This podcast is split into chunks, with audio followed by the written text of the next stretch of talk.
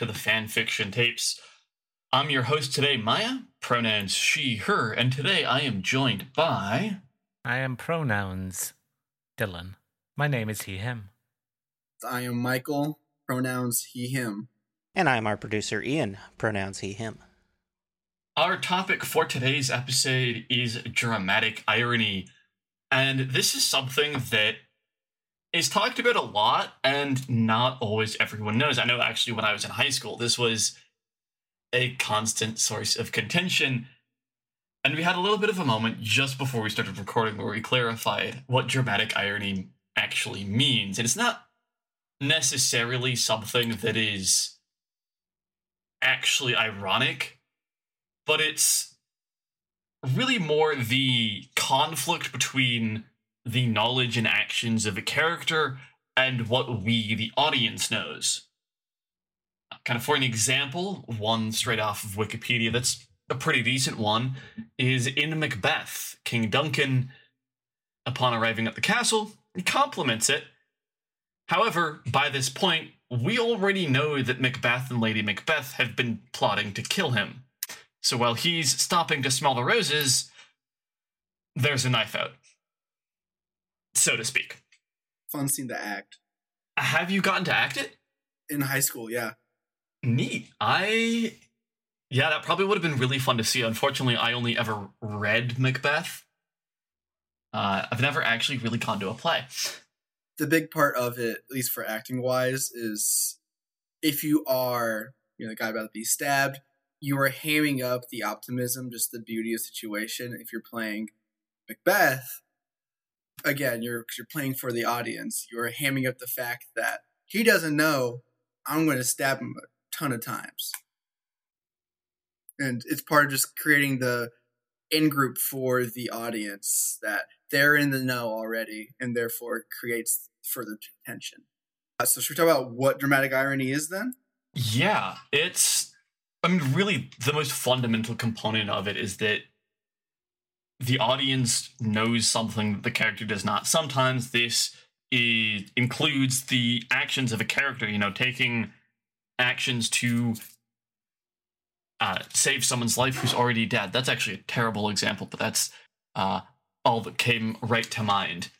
Should we talk about a really famous example of dramatic irony, that being Oedipus Rex? Go ahead. So, for those who do not know, of course, Oedipus Rex is the famous story that became a psychological idea uh, that is completely wrong. Uh, but in the story of Oedipus Rex, uh, a king of a Greek city is told by Oracle that uh, his he's going to kill his father and marry his mom. And he's like, I cannot allow this to happen. I need to leave as soon as possible to avoid this fate. And doing so, he travels and runs into a, a wealthy man. But again, they squabble, and Oedipus kills the man and then later on goes to a different city and marries the mom. The audience learns about halfway through the story uh, that Oedipus was adopted, and that the man he killed and the woman he married are his parents. And so the the last third of the story is simply just seeing Oedipus finding this out and eventually tearing out his own eyes. Uh, so as part of that dramatic irony is just we as the audience already know the twist that the character's going to find out. And the benefit of it, we're trying to see is how does the character react to this already shocking news that we know? It puts you, it puts you, the audience, into the in group instead of the out group, and it basically is you are sharing the secret with somebody else now. It helps create uh, empathy at times, to create more tension. There are a lot of different strategies to it. I just like to mention Oedipus Rex has now been mentioned on every episode this month so far. That's it's a really funny story. when you think about it, like if you are Oedipus, just don't kill anybody and don't marry an older woman.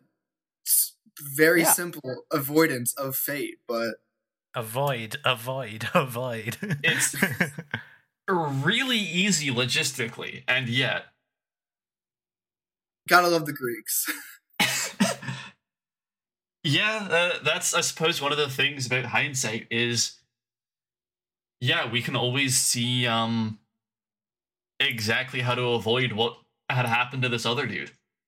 And so, with that, again, what dramatic irony is, is just as the audience, we find out before the character and how their actions lead to that final result.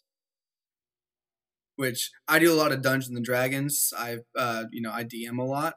Uh, I've been running one campaign for four years now, uh, and what I do a lot is I actually will have like little out of game moments where I'm describing a scene elsewhere that helps set up a plot twist in the future. For my players, they get more in the know and it helps them feel more involved with the story, uh, while they can still then react as their characters when the scene comes up. And it helps create a lot more dramatic, you know, dramatic moments and just keeping them more involved in the story. And that is the benefit of dramatic irony in that case, is keeping them involved while still having the twists and turns. That is a really interesting technique. Actually, I am definitely going to steal that and use that in my games. I enjoy doing it. It just helps create a lot more emotion and tenseness in future scenes.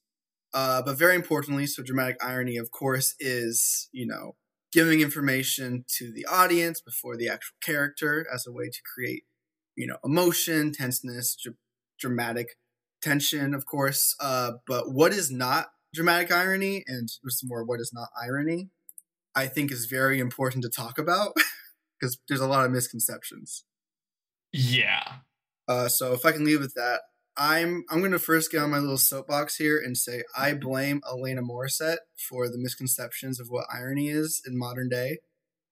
Uh, for those who do not know, Alanis Morissette, famous '90s artist, made a song called "Isn't It Ironic?" And you know, old man turned 98, won the lottery, died the next day. Black Black Flying Your Chardonnay. It's the first verse. Death row pardon two minutes too late it's situationally like really unfortunate. It's coincidental, but it's not irony. Irony is not just an opposite thing happening that you expect.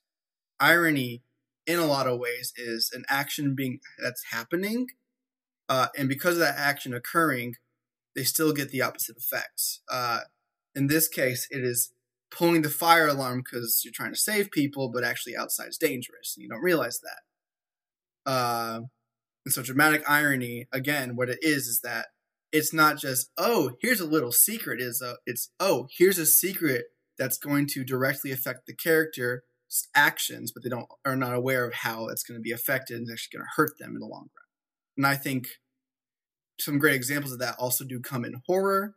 Uh, Maya, you mentioned very beginning of this that you know trying to save someone but they're already dead that's in a lot of like horror media as well. Just like you're trying to kill the demon, like you know, kill the demon, banish the demon, but it's actually the um, ritual that's going to like you know fully summon them to full power.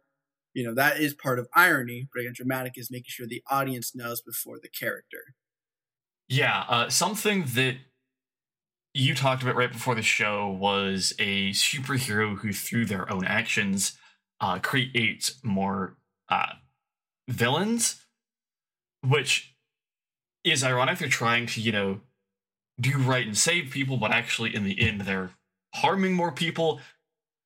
Isn't inherently dramatic irony if this is something that the audience learns in it in most cases of how i can think to implement this this would be something the audience would learn before the hero so we can feel that anguish at no you fool stop doing this yeah, and, and but it's not that, you know if yeah. it's if that's something that's revealed to us at the same time it is to the character, um, then that's not quite dramatic irony because we don't know it before the character.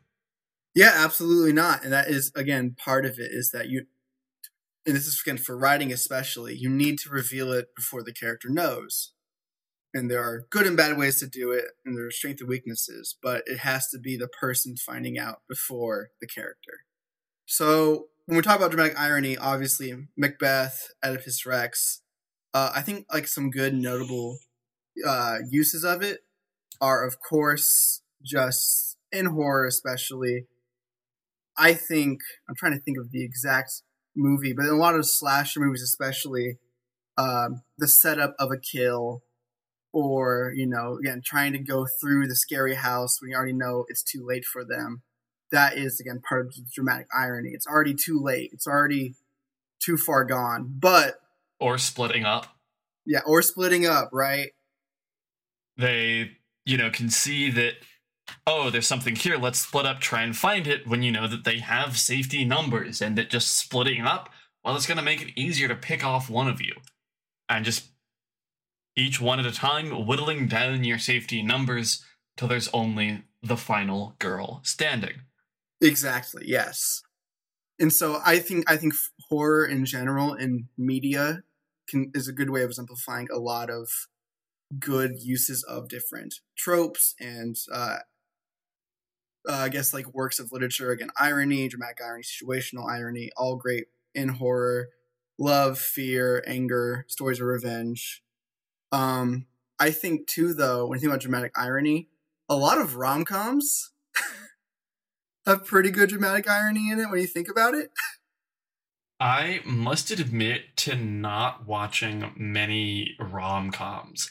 The closest I can think to a rom com use of dramatic irony is a bizarre French magical girl show that um it's a show all right. Well, luckily you have the romance slut right here. Hello. yes, I mean, if you want to take control of this, you know what I'm talking about in terms of characters talking, the misconceptions that happen. And as the audience, we know the misconceptions already. And what we're waiting to see now is how those misconceptions get resolved or, you know, further spiral out of proportion. I mean, I watch sort of the king of that, which is Kaguya Sama Love is War. That anime is insane for its dramatic irony and, well, all lengths of comedy. It's hilarious. You have two people who are so prideful that they don't want to confess to each other, even though they have mutual attraction. It's amazing the lengths to go to to try to make the other one confess. Absolutely, yes. And I guess with that too, you pointed out comedies in general, I think, do a really great job with dramatic irony because of that. Like, just we know and we find it so hilarious that the situation is just completely out of proportion or is being avoided for whatever reason, how they're going about doing it. Uh, and I so think using dramatic irony in comedy is a really strong way to use it in order to get that real, like you know, genuine laughs and genuine ex- emotions to come out from your audience, as while still revealing things about your characters. As you mentioned, Love is War. Uh, you know, they're trying to get each other to confess, and just seeing how far they'll go, just really exemplifying their characters in those moments, you know, even though you already know how it should go. Now, there are great uses, ways to use it, but I think, again, some flops to it as well, which is really important. Uh, one so being, and I discussed this a little bit earlier, you know, before we started with Maya, basically the retcon, I do air quotes, the retcon dramatic irony, uh, where it's like a fact the audience has known for a long time, or you know something that was like kind of a side thing. And then the author treats it as like a oh but actually this thing that has been known about by every other person no longer is known about. In a way and that, the issue is with this is that i've read it before in like bad fan fiction. I forget the stories themselves. Awful of me. Uh, you know it's like oh this is like a well-known fact in the canon that everyone knows about and then pretending like someone doesn't know about it or is never revealed, and then using that as the irony. Uh, but I do also think too dramatic irony for story writing. Memory loss is a really fun way to do dramatic irony, in that you have your character who's well established, you learn about their lives and all that, and then you give them memory loss. So you, as the reader, kind of already knows their story, their life. You to watch them now, try to relearn it, try to regain it, see how this blank slate reacts to finding out the person of finding out who they are as a person. Which I think Fallout New Vegas is a great example of this. Technically, like inter- not example of just like uh, like irony, but still like learning about your character with the character. This way, you can see how they react to. Oh, I did this you know, in past events. And so with that as a writer, the benefit is you can basically they did this and then as a neutral party now, no longer the actual acting party, how they feel about that action. That is actually a really interesting way of resolving a problem I had been thinking about with uh, doing dramatic irony is if you have a one perspective uh first person story it's really difficult to do dramatic irony unless you are relying upon established knowledge of our established knowledge in our world because you can't really tell the audience something in a separate manner from communicating it to the character. That's very difficult. But you can just tell it to the character and make them forget it. and so with that, I think I was thinking about like first person dramatic irony for a bit before starting today because like how would you do that? And I think a great example of that is Rick Riordan's like you know, Kane, like you know the Kanes and like the Roman God series he does of like teenagers who are actually the descendants of gods. And so, like I'm in the familiar, Red Pyramid, yes. so in the Red Pyramid, right, you were following uh, the uh, the siblings that are turned out they're actually descendants of pharaohs and they have magical powers. And so each chapter is told from the point of view of one of the characters. So it's you know first person for that character. Because of how it's written, you can kind of get the dramatic irony of we know from this person's experiences, seeing how they feel situation in the next chapter, this person has no idea about that. And we have to be like, how are they going to react to this scene? And I feel like it's a really strong way of doing first person if you're willing to jump between characters because you're still, you know, giving the inner dialogue, but you know, you you know what everyone knows, but you are aware that not everyone knows what you know. And again, it helps build that little bit of like, oh, they don't know about this secret uh, love this character has for them or this anger they're burning up inside about because you can hear in their mind. Yeah. Yeah, absolutely. I um actually was reading a Percy Jackson fic right before the recording, uh, and I was like, "Okay, this is a really cool way to deal with dramatic irony using this element and plot point from uh, the fifth book."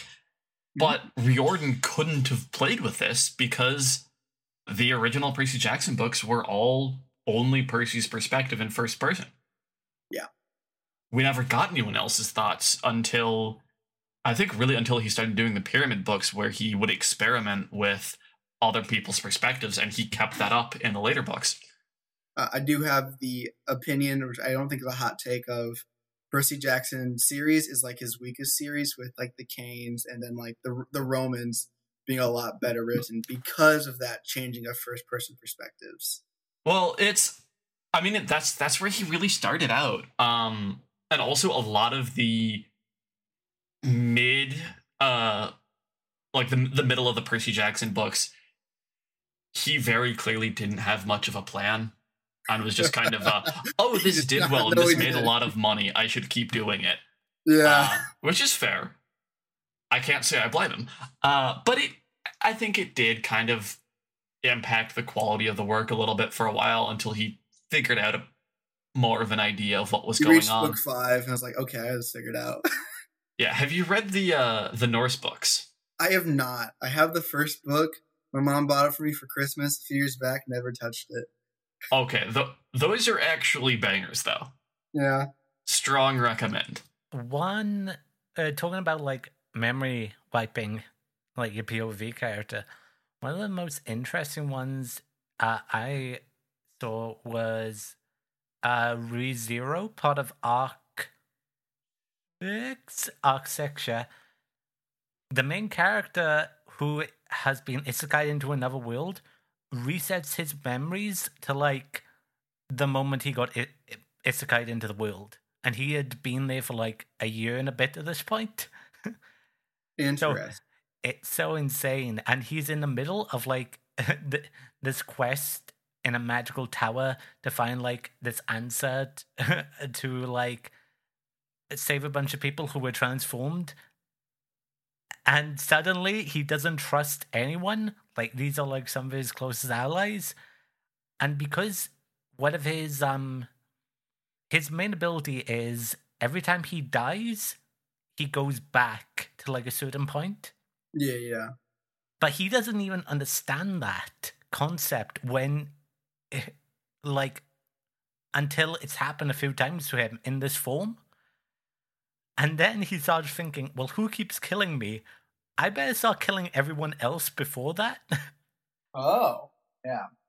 and you know it's cr- it's like a crazy arc and as i described before re zero is a story that makes me very emotionally uh tired every time i read it but it's great i love it no other story gets me like that does Let's talk about some strengths and weaknesses of dramatic irony.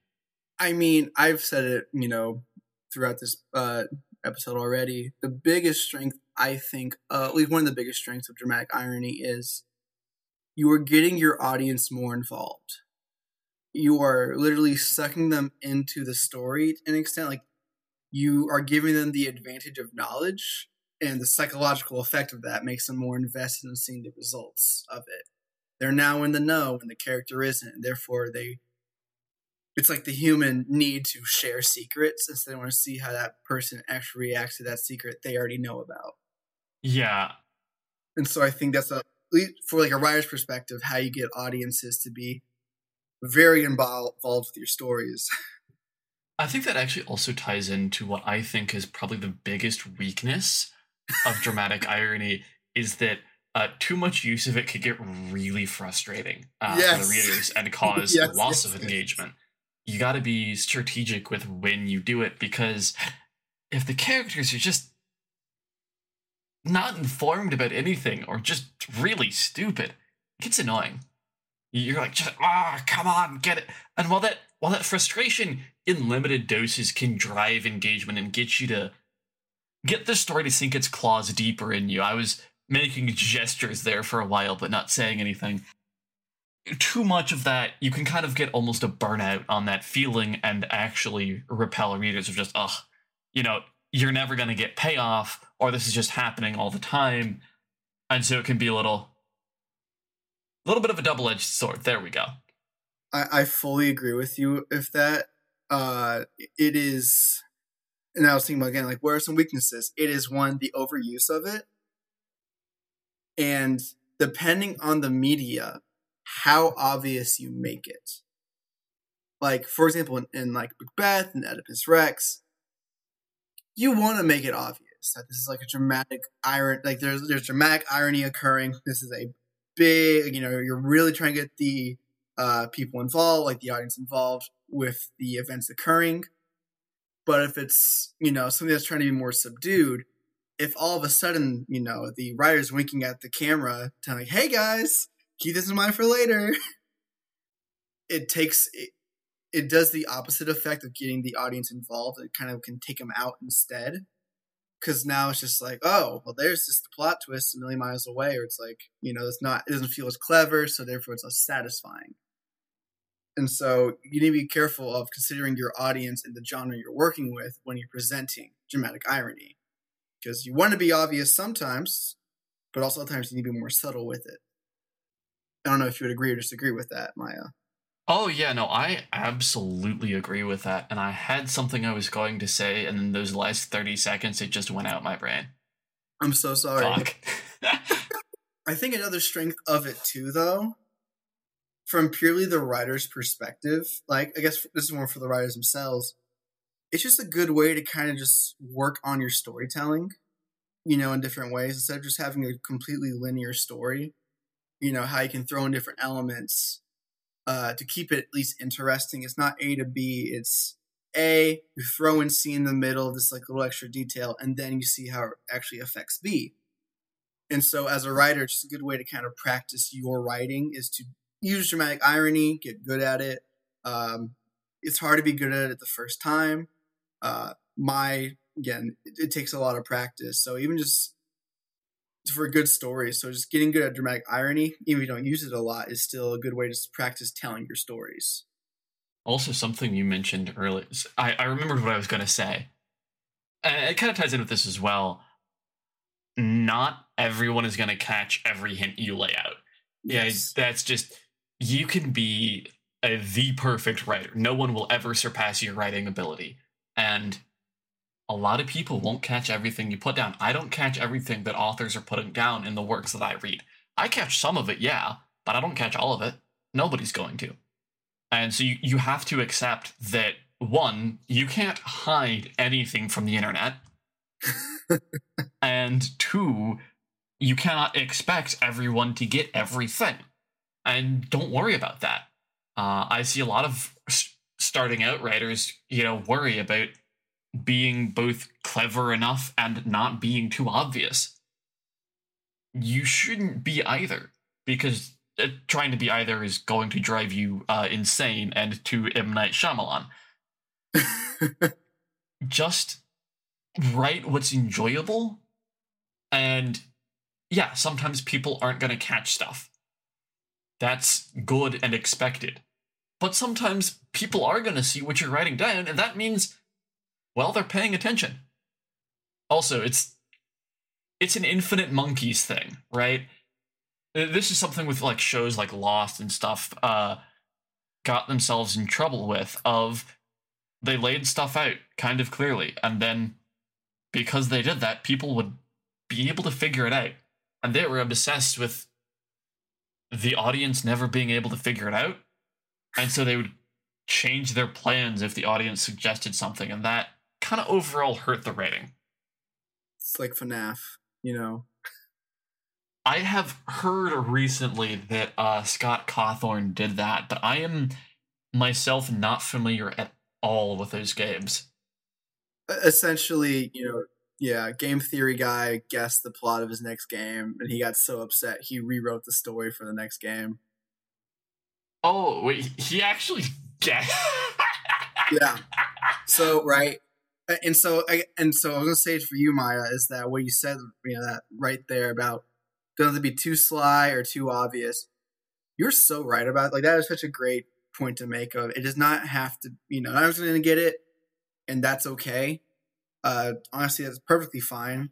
Um I think again an example of two, going back to Macbeth and Oedipus Rex, uh, Macbeth especially was meant for both the wealthy and for those who were, you know, in the poorer classes and appeal to both of those. So you had to be aware of having narrative devices and humor that appeals to both, and the irony he would include, you know, had to be designed in a way that, like, oh, there could be a much deeper understanding, but also for those who are not analyzing it as much, can still like fully catch on what's going on.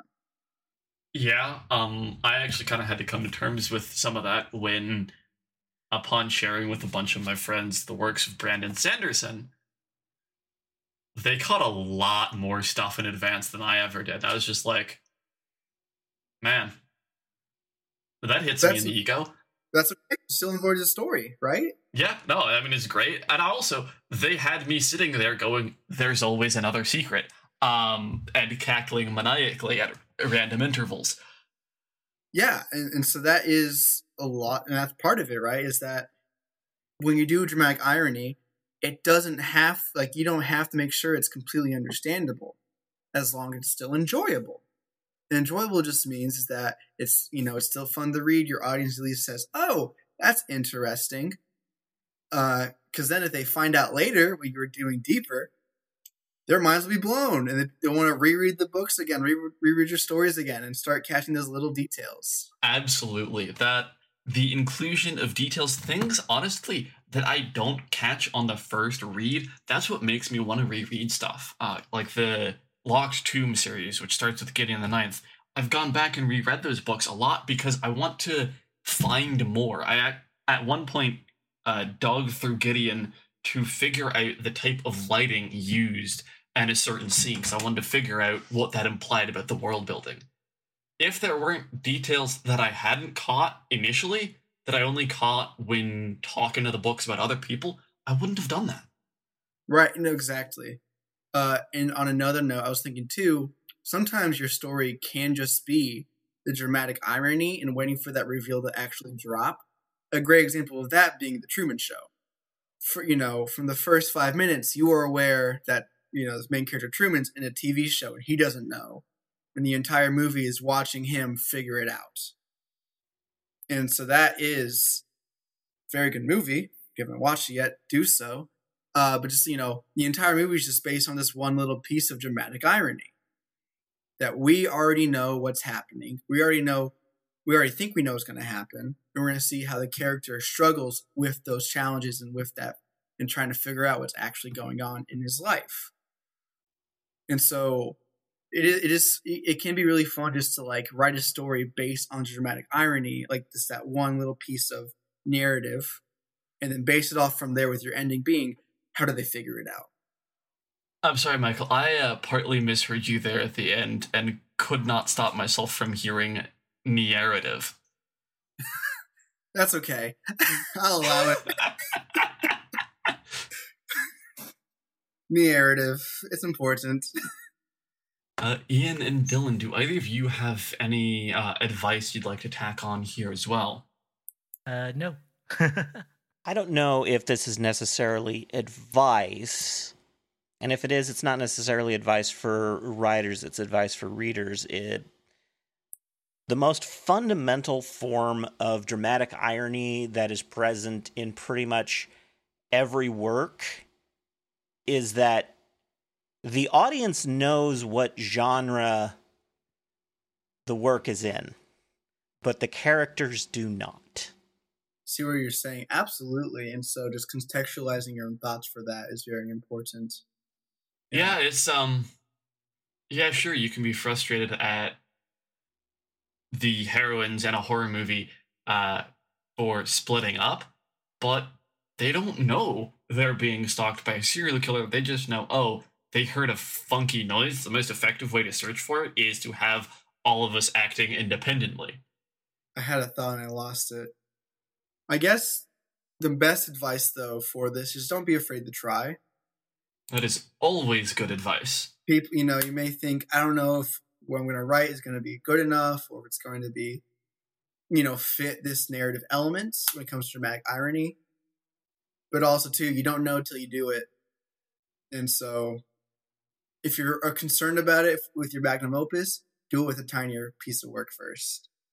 Yeah, that, that's definitely something that's um, affected my writing. Is I've I've written a lot because I have this one story that I really want to tell that I've wanted to tell for, gosh, probably eleven ish years now. But I've I've not really been confident enough in my skills to tell that, so I tell the other stories that pop into my head, uh, and put those down. So I get you know I get better, I get some practice, and then eventually, hopefully, I'll be able to do that story some justice. Absolutely. All right. That is about all the material we have for today. Ian, do we have anything in the mailbag? Unfortunately, uh, no, we do not. So, if anybody would like to reach out to us, uh, for instance, to share your favorite examples of dramatic irony and work that you've read or written, uh, you can shoot us an email. Uh, our address is fanfictapes at gmail.com. Uh, you can also leave a comment on our YouTube channel or leave us a rating and review on Apple Podcasts or Spotify. We always appreciate those. And Maya continues to run our social media presence on Twitter. That I do. We uh, are at fanfic tapes with a capital F and capital T on Twitter.